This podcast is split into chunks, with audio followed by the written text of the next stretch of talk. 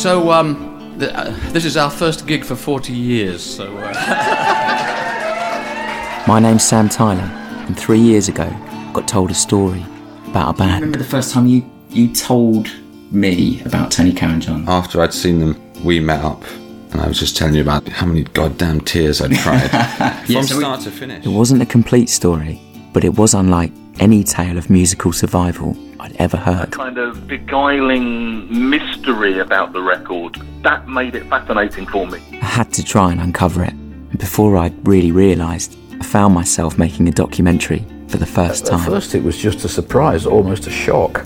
Letter arrives through the door. It was like, what?